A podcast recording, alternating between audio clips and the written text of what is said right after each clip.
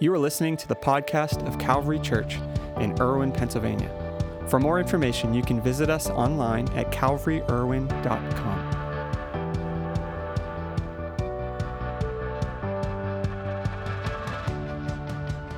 Uh, before we jump into God's Word, real quick, today is the last message in a series we've been talking about this month called The Dawn is Rising. Next week, we're starting a brand new series called The Safest Place on Earth. And The Safest Place on Earth, uh, this whole series is following a book uh, loosely by Larry Crabb. And uh, we live in a world and, and uh, uh, find ourselves in a society where relationships are so difficult. We're all uh, running from one thing to the next. Our schedules are full, we're packed, we've got so much happening. And oftentimes, what happens is the relationships we do have are so surface, so minuscule. And uh, we see outlined in Scripture is this community that God has created, a spiritual community that meets our deepest longing and need as human beings. And it's the longing and need for deep, meaningful relationships, for people with which we can walk through the journey of life, through the difficulties and the struggles, and have someone that's there to support us and pray for us and encourage us and lift us up when we're down. And over the next month, we're going to be talking about this safest place on earth that God has created called the church. This is our role, this is why we're here. We are to be that for our world. So, we're going to be walking through that over the next month, and I hope you can join us next week as we, uh, we kick that off talking about spiritual community. Uh, now, uh, before we, we jump into God's word, why don't you uh, turn to the person next to you and say, I'm excited to be here. Can you do that? If you're sitting in one of the shelters or, or watching a line today, let someone know you're excited to be here, you're excited to be part of this today. I'm excited. Uh, when I was in high school, near the end of the 90s, that's when I was, I graduated in 2000 from high school. Um, if that seems like that was a lot longer than you thought, uh, you can just, in your mind, I graduated in 2015 and we'll, we'll go with that too. Um, but uh, late 90s, um, I would go to this family camp, uh, and my cousins were there oftentimes. My, my one cousin, Rich, uh, late 90s, would listen to this song when we were going to sleep at night, and he would just like listen to it on repeat, and it would drive me up a wall, but it kind of sticks in your head. It was by this little known rapper named Coolio. Have any of you ever heard of Coolio? Uh, a few of you have, okay. Um, well, in 1997, he released this song called See You When You Get There. Um, it's this song that has kind of this uh, chorus that just kind of goes and repeat and gets stuck in your head. Uh, and, and it was a pretty popular song. And uh, what's interesting about this song, See You When You Get There, is it covered a topic eh, that wasn't really popular, isn't really popular to discuss in the rap industry, which is the afterlife. And, and if you haven't heard the song, you can Google it later or, or look on Spotify, but has this unmistakable chorus uh, where it speaks of this hope and it says, I'll see you when you get there. If you ever get there, I'll see you when you get there. And, and it's talking about like what happens after we die. And while this topic is pretty unique for a rap song, uh, the curiosity about the future and specifically the afterlife isn't really that unique. In fact, uh, human beings have been processing, exploring, and trying to figure out what this looks like since the beginning of mankind. And I don't know if you've ever wondered this yourself. Like, what happens after you die? Like, what affects what happens after you die? And there, there's a lot of speculations about this. Most of the major world religions believe that there is some form of judgment after death. Uh, but that's where things start to go in different directions. For, for Hindus and, and, Buddhists, they believe that after judgment that we are reincarnated. For, for Christians or Jews and Muslims, uh, there's this belief that there's some form of heaven and hell. Movies have even jumped into the mix trying to explore the wonders of the afterlife, and more often than not, they focus more on guests, ghosts or, or premonitions of, of loved ones who have passed on or, or, or the beauty of the angelic. And, and there have been some pretty big movies like Sixth Sense or Dogma or Michael that have done really well in the box office. But I believe they did well not simply because they were good storylines, but also because they fed our curiosity with this future afterlife. Now, this isn't usually a topic that many of us will sit down uh, and discuss over the dinner table or grab coffee with a friend and talk about. What I've found is that the afterlife becomes more of a topic of discussion between close friends, usually when a loved one is lost or, or when a person is faced with their own mortality because of a, a near death experience or a difficult diagnosis. And I've done hundreds of, of funerals and have walked loved ones through many of the things that maybe you've thought about when you've lost a parent or a sibling or someone close to you.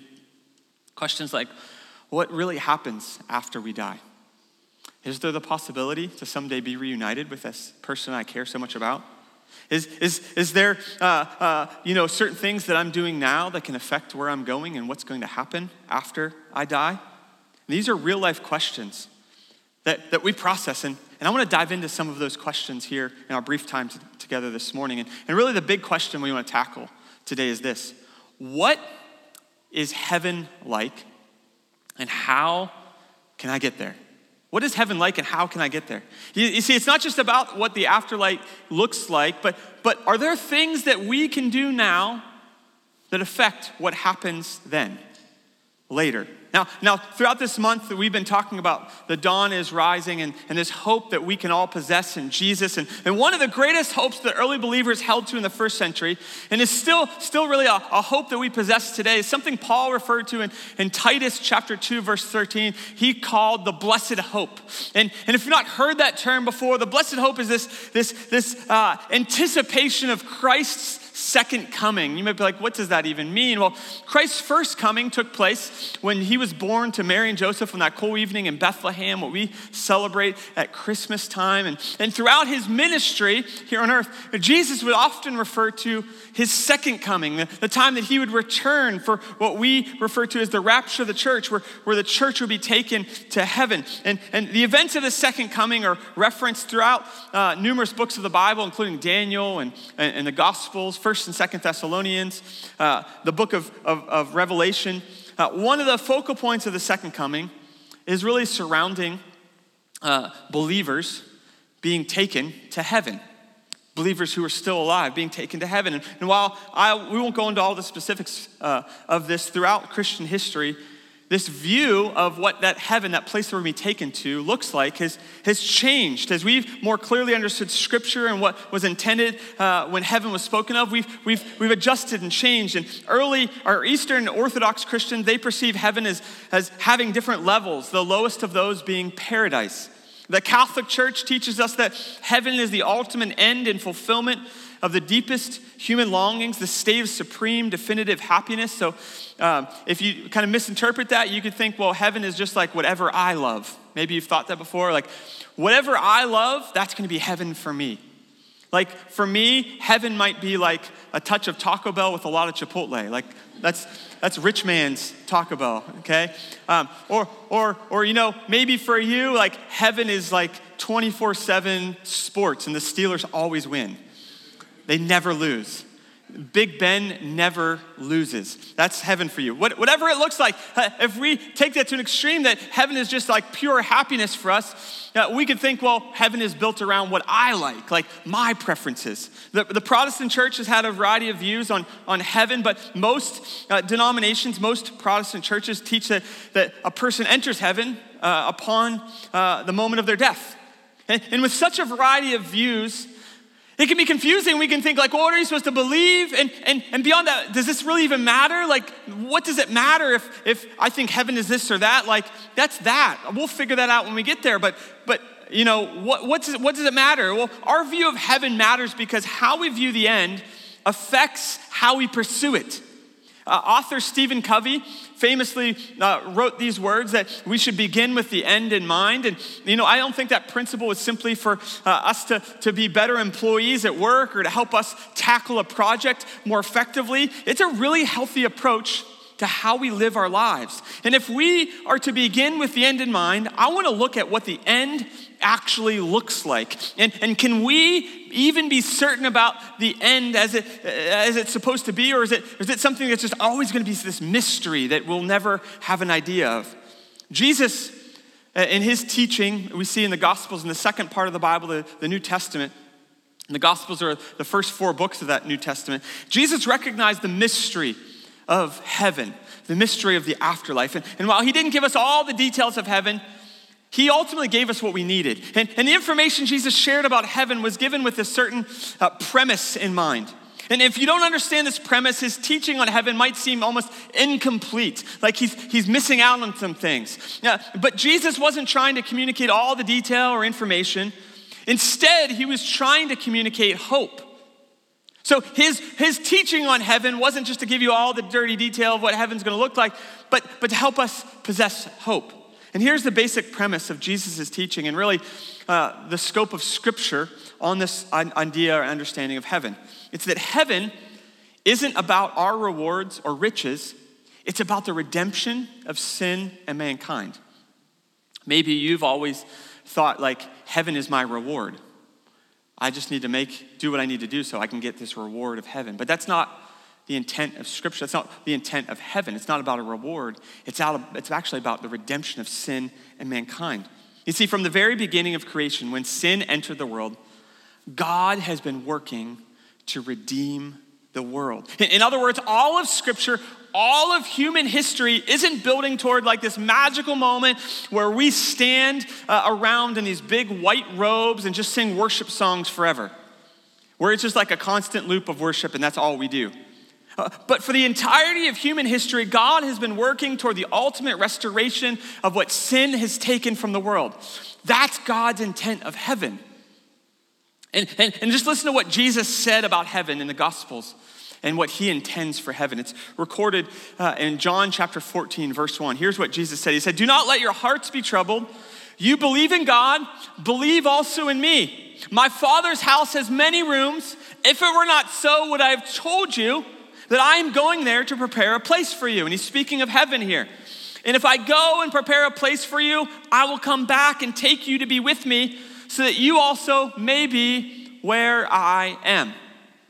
Now, we often interpret this verse as God is building mansions for us in the sky. I don't know if you've heard that before, that thought.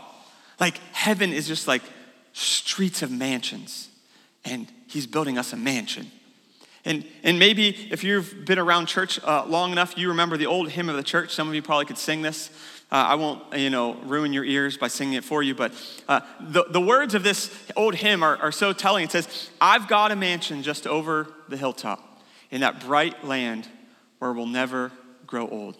And someday yonder we'll never more wander, but walk on streets of purest gold. What a great song. Now, we've historically had this understanding of heaven being filled with mansions really coming from the, the King James translation of this one verse here in John chapter 14. In the King James Version, it says this In my Father's house are many mansions. If it were not so, I would have told you, I go to prepare a place for you. And, and that translation there of mansion, we have taken that and we've you know, broadened it and said, well, that must be what heaven is just about mansions. It's about big rewards. But we have better translated these verses now in, in modern times, in today's English, and we now understand this verse to speak of rooms in our Heavenly Father's home, not mansions. And, and this is important because Jesus isn't speaking of riches and rewards, he's speaking of a restored relationship with our Heavenly Father. This is what he's getting at. And, and if you read from Genesis to Revelation, God's goal isn't to get us riches and rewards, it's to restore what sin has taken. And, and let me read this again, these verses in the New International Version. Uh, and, and, look at the relational language that Jesus is using here, okay? We'll walk through this. John chapter 14, verse 1. He said, Do not let your hearts be troubled. You believe in God. Listen to this. Believe also in me. There's a relational connection there. Believe also in me. Verse 2 My Father's house has many rooms. If it were not so, would I have told you that I am going there to prepare a place for you? Once again, he's talking about the relationship that he has with us. Verse 3 And if I go and prepare a place for you, I will come back and take you to be with me, that you also may be where I am. Jesus isn't talking about the reward and the riches, he's talking about the relationship that he's restoring. Why is this shift important for understanding of heaven? Because heaven isn't about our rewards or riches, it's about the redemption of sin and mankind. Jesus in these verses speaks of the redemption or the restoration of this relationship we have with our Creator, with God, that He is making it possible. In Matthew's record of the gospel, Jesus would pray this prayer that has famously become known as the Lord's Prayer. And you've probably heard it at some point, whether it be at a funeral or in a church service. And, and, and right in the middle of this, this prayer, that's part of the Sermon on the Mount, this big sermon message that Jesus shares in Matthew 5, 6, and 7, this prayer called the Lord's Prayer, he makes this statement. Here's what Jesus prayed He said, Your kingdom come, your will be done on earth as it is in heaven. This incredible prayer that Jesus is praying, right in the middle of it, he like highlights this idea. He said, God, this is my prayer. Father, Heavenly Father, that, that your will would be done, your kingdom would come on earth just as it is in heaven. Through this prayer, Jesus was speaking of the hope that we can experience glimpses of heaven here on earth. Isn't that remarkable?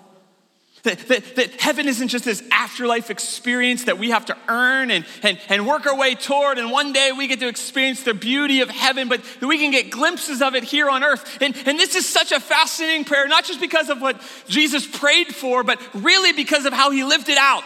Like, this is what I loved about Jesus. He didn't just pray things, he wasn't just some religious figure that like just throw things out there and say, there you go, guys. No, he would actually practically model it and live it out. In fact, read this. Uh, Jesus, uh, later in the, in, the, in the New Testament, the second part of the Bible, Revelation chapter 21, we're given this amazing picture of heaven and what heaven's supposed to look like. And, and as, as we read through this uh, in Revelation 21, uh, notice how Jesus, his life was actively bringing pieces of what we see described in Revelation 21 here to earth through his ministry. And here's what's amazing he didn't just do it, but he asks us to do it as well. Here's what it says in Revelation 21, starting in verse 3. Yeah, we read, Look, God's dwelling place is now among the people, and he will dwell. What does that say? What's those last two words? With them. With them. Uh, if you're not a student of scripture, or maybe this is all new to you, in, in the Matthew's gospel, one of the, the themes throughout Matthew's gospel, his telling of the story of Jesus, is this idea that Jesus was called Emmanuel, God with us. In fact, early on in the Christmas story, the story of Jesus, we were told that Jesus was going to be Emmanuel, God with us. At the end of Matthew's gospel, Matthew chapter 28, uh, as Jesus is giving the Great Commission, he's saying, Go into all the world preach the gospel. At the end of it, he says, And surely I am with you always to the end of the age. There's this concept that Jesus is with us. Jesus was fulfilling this. He said, And he will dwell with them. Jesus was that. And, and, it goes on. They will be his people, and God himself will be with them and, they, and be their God. Uh, Paul later writes that Jesus, that through Jesus, we are adopted as sons and daughters into his family. That through Christ's sacrifice, we actually get to be considered God's family. Like we take on his name, talking about what we see there. In verse 4, he says, And he will wipe away every tear from their eyes. There will be no more death or mourning or crying or pain, for the order, old order of things has passed away. Jesus, throughout his ministry, exercised the miraculous. He healed the sick, he raised the dead. He literally was fulfilling this promise and this commitment to bring heaven to earth. And, and what's amazing is he wouldn't stop there. Like, Jesus could be the superhero, and he would just do it all, and we'd be like, wow, Jesus was amazing. Let's strive to be like Jesus, knowing that we can never be like Jesus because he was the Son of God. But uh, John chapter 14, that verse I read a few minutes ago, uh, where he's talking about the rooms that he's preparing, just a few verses later in John 14, verse 12, Jesus makes this really crazy statement. I don't know if you have like a crazy friend that throws out some statements, you're like, what are you thinking? Maybe if you don't, you're probably that crazy friend, okay? Um, Nudge your, nudge your neighbor and say, I'm your crazy friend. You can do it. Scott, you don't have a friend next to you, but you're the crazy friend. I'm just telling you. It's part of your Latrobe blood that runs through your body. Um, John chapter 14, verse 12, Jesus makes this crazy statement. Here's what, here's what he says He said, Whoever believes in me, whoever believes in me, will do the works I have been doing. I want to put a period there. Imagine he put a period. Uh, Jesus is saying, if you believe in me, you can do what I'm doing. That's crazy. Jesus called Lazarus out of the grave. Jesus uh, caused, uh, prayed for the, the sick, the blind, the lame, and they would walk and they would see. And like Jesus did some amazing miracles. He walked on water. He did some crazy stuff. And Jesus is now saying to his disciples, for those who believe me, he wasn't just saying for you disciples, for you apostles, for like those that have the right title. He's saying, I don't know if you, you, you read that. It says, whoever. Whoever isn't like whoever I choose. It's whoever believes in me will do the works I've been doing, comma, and they will do even, what's that word there? Even what? Greater things than these. Now Jesus is like blowing my mind. Like, this is insane that Jesus would say this. So here's the deal. When we're reading Revelation 21, this picture of heaven, and Jesus is the fulfillment of this, and like he's bringing these glimpses of heaven to earth, and, and he's practicing this God with us, Emmanuel how he's, he's, he's basically helping people recognize they're part of the family of God, like they're adopted, and, and how he's bringing this, this, this concept that there is no tears and, and there's no sorrow and there's no death and there's no sickness, that, that Jesus can actually heal people and restore what's been lost because of sin. He didn't just do that, he actually puts that on us now and says, you know what, you can do that. There's this idea of of the incarnation of Jesus. In John chapter 1, it says that, that, that the, the Word, speaking of Jesus, dwelt among us. We have beheld his glory. Like this incredible idea. Well, the, the incarnation of Jesus is now you are the light of the world. You are the salt of the earth, as Jesus said.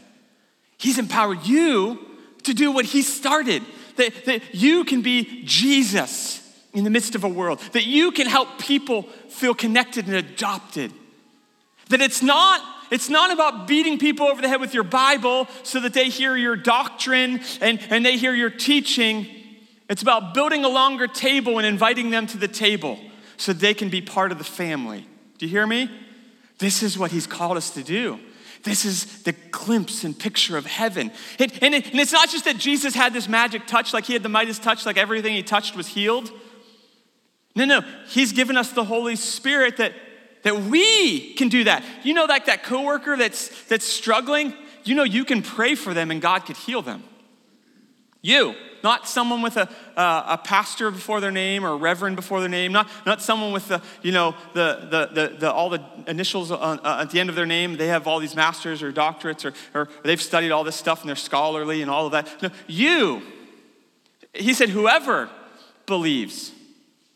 Not whoever has the credentials or the education or the experience. Whoever believes that we get to be part of bringing heaven to earth because heaven isn't about our rewards, it's not about our riches. Heaven is about the redemption of sin and mankind. That's what God is working toward. Back to Matthew chapter 6, after the Lord's Prayer, uh, Jesus uh, is mentioning heaven again in this Sermon on the Mount, verse 19 of Matthew 6. He says this Do not store up for yourselves treasures on earth where moths and vermin destroy, but where thieves break in and steal. But store up for yourselves treasures in heaven where moths and vermin do not destroy and where thieves do not break in and steal. Once again, we interpret this as a statement we're speaking to our rewards, but when you look at the entire chapter of Matthew 6, uh, in the context of what Jesus is sharing, he's not talking about accumulating or gathering. He's ultimately talking about our posture to those around us, that we're there to serve them, that we're to help people. He's saying that we tend to focus on accumulating stuff on earth that we feel has value. But what we have has far less value than when we serve others. In other words, it is far more valuable for followers of Jesus to work toward the restoration of God's creation and mankind by helping others and serving them and by bringing glimpses of heaven here on earth. When, when you take time to listen to that coworker as they walk through one of the most painful situations in their life, when you go out of your way to help that older person get the groceries in their car, when you take those precious moments on your drive to work, turn on some music and just take time to worship Jesus by yourself, in each of those moments, you're not just making the world better or making yourself better, you're actually bringing heaven one step closer to earth. One of the most unique and fascinating things Jesus teaches about heaven is found in a story that some refer to as a parable. It's recorded in Luke chapter 16. This is one of the only, one of the only parables that Jesus shares, if it is a parable, that addresses the afterlife. It's also the only one where Jesus provides for us the proper names of the actual people involved in this story. There are a lot of questions and speculation around this story without diving into all that detail. Uh, it gives us one of these amazing glimpses of the afterlife, not just heaven, but also the alternative, hell. In Luke chapter 16, verse 22, here's, here's what it says The time came when the beggar died, and the angels carried him to Abraham's side. the rich man also died and was buried. In Hades, where he was in torment, he looked up and saw Abraham far away with Lazarus by his side. So you have these two guys, a wealthy man and, and Lazarus, who's a beggar. Uh, Lazarus, the beggar, he goes to Abraham's side, which is uh, referencing heaven essentially, and, and the, the wealthy man goes to Hades, which is hell. Verse 24. So he called to him, Father Abraham, have pity on me and send Lazarus to dip the tip of his finger in water and cool my tongue, because I'm in agony in this fire. But Abraham replied, Son, remember that in your lifetime you received your good things, while Lazarus received bad things. But now he is comforted here, and you are in agony. And beside all of this, between us and you, a great chasm has been set in place, so that those who want to go from here to there cannot, nor can anyone cross over from there to us. He answered, Then I beg you, Father, send Lazarus to my family, for I have five brothers. Let them warn them, so that they will not also come to this place of torment. There's some, uh, we could talk for hours on this, this passage, but here's the, the basic things I want to share there's a heaven and there's a hell. And we have this amazing opportunity to point people toward heaven. It's not about what we accumulate, not that accumulating things is bad, but it's about what we do with it. It's about what we do with what we've been given. It's about what we do with what God has empowered us with and equipped us with and, and blessed us with. What Jesus is stressing here isn't that we need to be obsessed with heaven or even how can we get to heaven. After all, he made it pretty clear our way to heaven, that he is the way, the truth, and the life. But what he's focusing on is that we should live our lives in the context of heaven, recognizing beginning with the end in mind, meaning that we aren't to be so heavenly minded that we're no earthly good. Instead, we should be so heavenly minded that we bring heaven's goodness to earth. And, and the question is well, why, why is this even important? Because when we view heaven as simply a reward for our efforts on earth, we can end up living a life with a very self serving approach. Meaning, we might do good things, even be obedient to what Jesus asks of us, but it's ultimately with a self serving reward in mind, which puts us as the focal point of the entire story. But what Jesus teaches and what we read throughout Scripture is that we aren't the center of the story. All of Scripture, the entire story of God's work here on earth, has one continuous thread woven throughout it from beginning to end. It's the thread of God's redemption, of God redeeming a broken world. Do a fascinating thing here on your own time. Read the book of Genesis, chapter 1, 2, and 3, and then read Revelation and, and, and the story and the description of what heaven will look like. You'll notice a few things when you compare the two. There's similarities.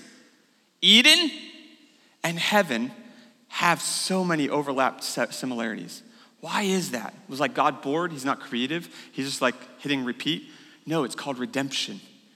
God has been working to redeem what sin has stolen, what, what the brokenness of our world has brought about. The story of God's redemption isn't about getting us big mansions or more treasures. That's not the story uh, uh, of God's redemption. That story is about us being part of this seemingly impossible restoration project. It's a project that so many have given up on throughout the years, but God has never given up on it. It's the restoration of a broken, fallen, often ugly world. God isn't waiting for heaven, but He's calling us to bring heaven to earth. He's calling us to be part of the healing, the restoration, the redemption of this world. We don't have to wait until we physically die to experience this. We get to start here and now. In fact, God, Paul would, would write about our connection to heaven in some of his epistles.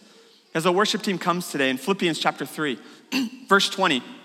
We read this, but our citizenship is in heaven, and we eagerly await a Savior from there, the Lord Jesus Christ, who, by the power that enables him to bring everything under his control will transform our lowly bodies so that they will be like his glorious body. Paul here in Philippians 3 is talking about how we are transformed into this image of Christ, this glorious image of Christ. And that our citizenship, our end goal isn't to be a citizen of heaven, but uh, of earth, but of heaven. We don't live in a way that is reflective of our current residence, or, or, or, but, but of the residence that we hope for, the residence of heaven.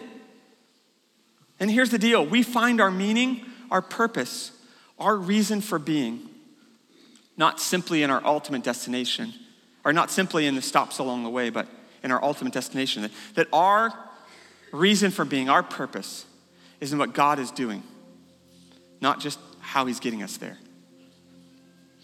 Paul explained practically how this happens. We don't have to wait till we physically die to experience the glory, grandeur, and beauty of heaven.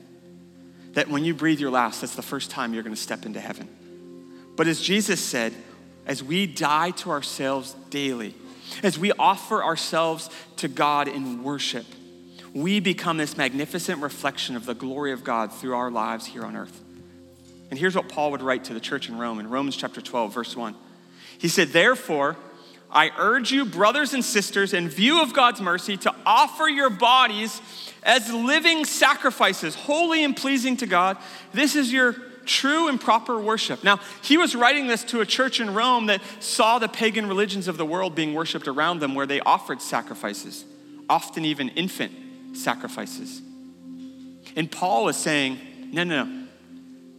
The goal isn't to sacrifice something dead for the sake of your God. The goal is to offer your very self for the sake of your God. A living sacrifice, not a dead sacrifice, a living, breathing sacrifice. He goes on in verse 2 Do not conform to the pattern of this world. In other words, we are part of a greater world, a greater kingdom. We have a heavenly destination. We're not, we don't have to be part and conform to this world. Our citizenship is in heaven. But be transformed by the renewing of your mind, then you will be able to test and approve what God's will is, his good, pleasing, and perfect will. Paul is talking about heaven. What is his will, his ultimate purpose? So, as we exercise this proper worship, we are transformed into this glorious expression of heaven. And that's through our singing and worship that we did a minute ago. We're going to do it here in a minute. But also through our serving those around us, even our sharing of the hope that we possess with those that don't have it. Near the end, near the end of the book of Revelation, which it's called Revelation because it was a revelation of what was yet to come, given to the Apostle John on the island of Patmos. And as God is revealing all this to John in the first century, he's and he's recording, God makes this really profound statement that John records in Revelation 21 5. He says this this is what John writes. He who is seated on the throne said this, and that's speaking of God I am making everything new. And this has been and continues to be God's ultimate goal. He didn't say, I did make everything new, like in past tense. He also didn't say, I will make everything new, like future tense. He said, I am making everything new, present tense. He's making everything new. Heaven isn't about our rewards or our riches, it's about the redemption of sin and mankind. And, and here's why we're talking so much about heaven today. Yeah, it's true that we don't know the day or the hour that we're gonna breathe our last. That could be today or tomorrow. We should live, though, with each day we should live each day that we're given with eternity in mind. And beyond that, we have this incredible privilege and opportunity with every breath and every step to bring heaven a little closer to earth. Think about this for a second. You are the closest thing most people in your workplace, in your neighborhood, or your school will ever experience of heaven. You are the closest they may ever get to heaven. Give them the most beautiful, most incredible picture of heaven you can. And my question to you is what are you practically doing to bring heaven to earth? Are you cultivating a heart and a posture of worship every day? Worship is such an incredible opportunity to transform our minds and our hearts when we take time to sing, to worship. You don't have to have a team like we're going to have here in a minute, You can just put some music on. You don't even have to have music on, just by yourself. Are you cultivating a posture of worship in your life? Are you cultivating the atmosphere of heaven right here on earth? To see the results of heaven, you have to cultivate the culture of heaven in your life.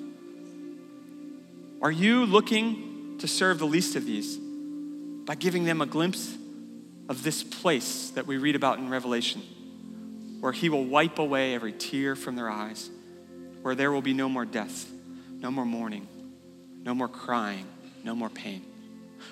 Are you helping people experience glimpses of that? That's what we're called to do.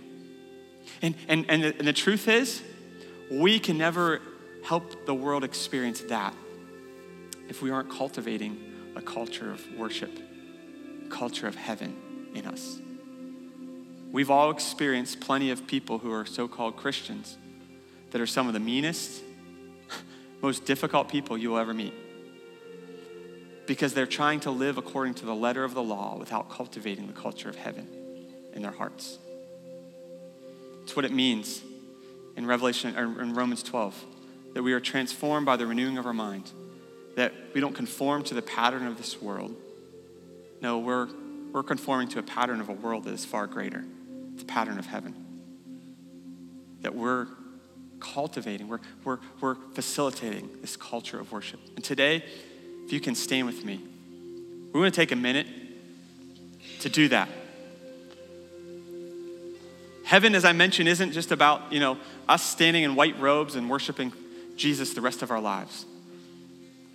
But there's an, if you read throughout Revelation, there is a, a, a context of worship that prevails and pervades throughout all of heaven. We're not going to get into like logistics here, but, but heaven, if you read the new heaven, new earth, heaven isn't like this special, it's, it's earth restored. It's us living in the world that God originally planned in Genesis 1, 2, and 3. Like, this is what God created. It's God redeeming what has been broken and lost. And if we can cultivate a heart of worship, we get to, to bring little glimpses of that restored world and life to the world that so desperately needs it around us. So, we're going to take a minute and not just rush out of here because we have things to do. We're going to take a minute and cultivate that in our lives. You don't have to get, we have, we're, gonna, we're not going to be here forever.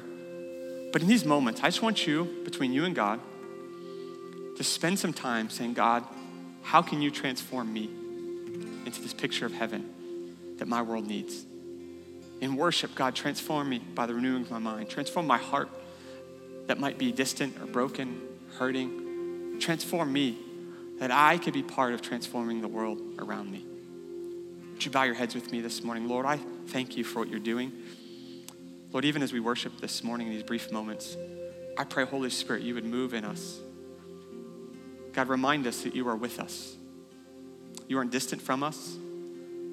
God, remind us that you are empowering us, that you have adopted us as sons and daughters. And God, that we can cultivate this heart of worship, this place of worship, this, this posture of worship everywhere we go bringing heaven to earth. Let's sing this song together this morning.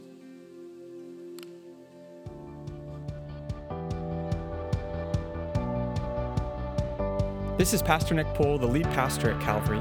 We're so glad you joined us for today's podcast. I hope you enjoyed the message. At Calvary Church, we're passionate about leading people into an overflowing life with Jesus. We would love the opportunity to connect with you on your faith journey and hear what God is doing in your life or join you in prayer for any needs you might have. You can visit us online at calvaryirwin.com or send us an email at info at calvaryirwin.com. On our website, you'll find previous week's messages, a list of upcoming events, as well as resources designed to help you take those next steps on your journey of faith. See you next week, and may the Lord bless you and keep you. May he make his face shine on you and be gracious to you. May the Lord turn his face toward you and give you peace.